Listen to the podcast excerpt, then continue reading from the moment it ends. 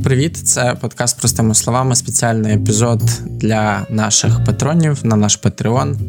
Мене звати Марк Лівін, я журналіст та письменник. І Я Софія Терлес, психологиня і аддикт тепер різних серіалів. Завдяки Марку цього не було раніше в моєму житті. Але тепер кожного разу, коли він каже: А ти дивилася? Мені хочеться, хоча б спробувати подивитися. І є серіали, які мене дійсно чіпляють, які ніби мені і по віку не підходять. Але я дуже багато для себе беру, і потім, мало того, можу спілкуватися з е, дітьми моїх подруг, наприклад, як це було із е, серіалом Дивні дива. Серіал, який не підходить по віку, це телепузики, чи я ще чогось про тебе не знаю. Дивні дива.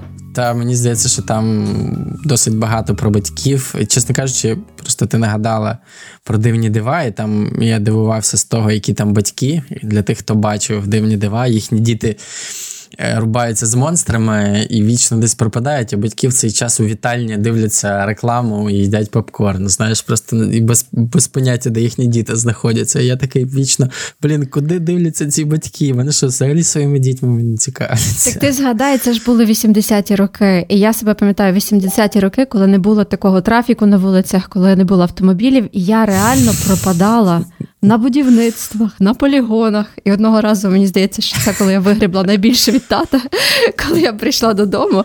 Він каже, де ти була? А й мене довго не було.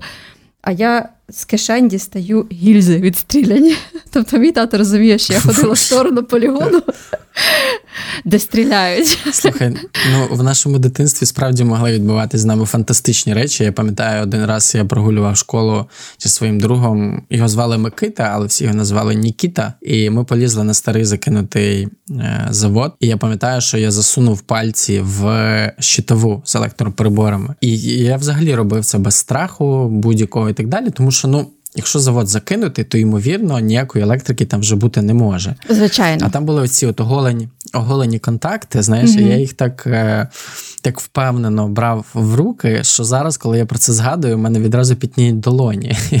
І я ставлю собі питання, чим я взагалі думав.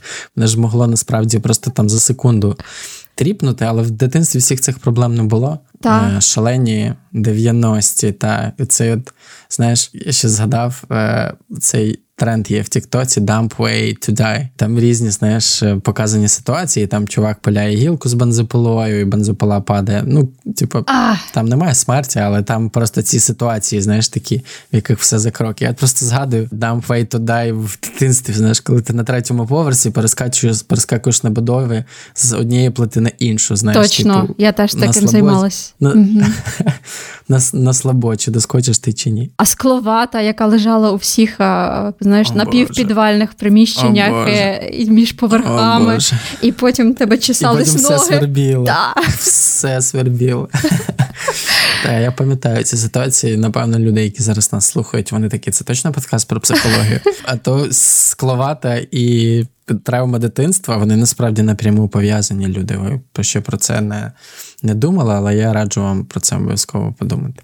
І цей епізод ми теж вирішили присвятити серіалам. У мене є виправдання, я сторітелер, тому я дивлюся серіали не лише з точки зору втечі від реальності і заміни її на якусь більш прийнятну, послідовну і передбачувану реальність. Я дивлюся на це як на композицію, як це зроблено, як це побудовано. Сьогодні ми говоримо про серіал Shrinking. Українською він адаптований як справжня терапія. Які в тебе враження, Софія, від серіалу, який виходить на Apple TV? Наразі один епізод щоп'ятниці, і наразі доступно три епізоди, і здається, сьогодні має вийти четвертий.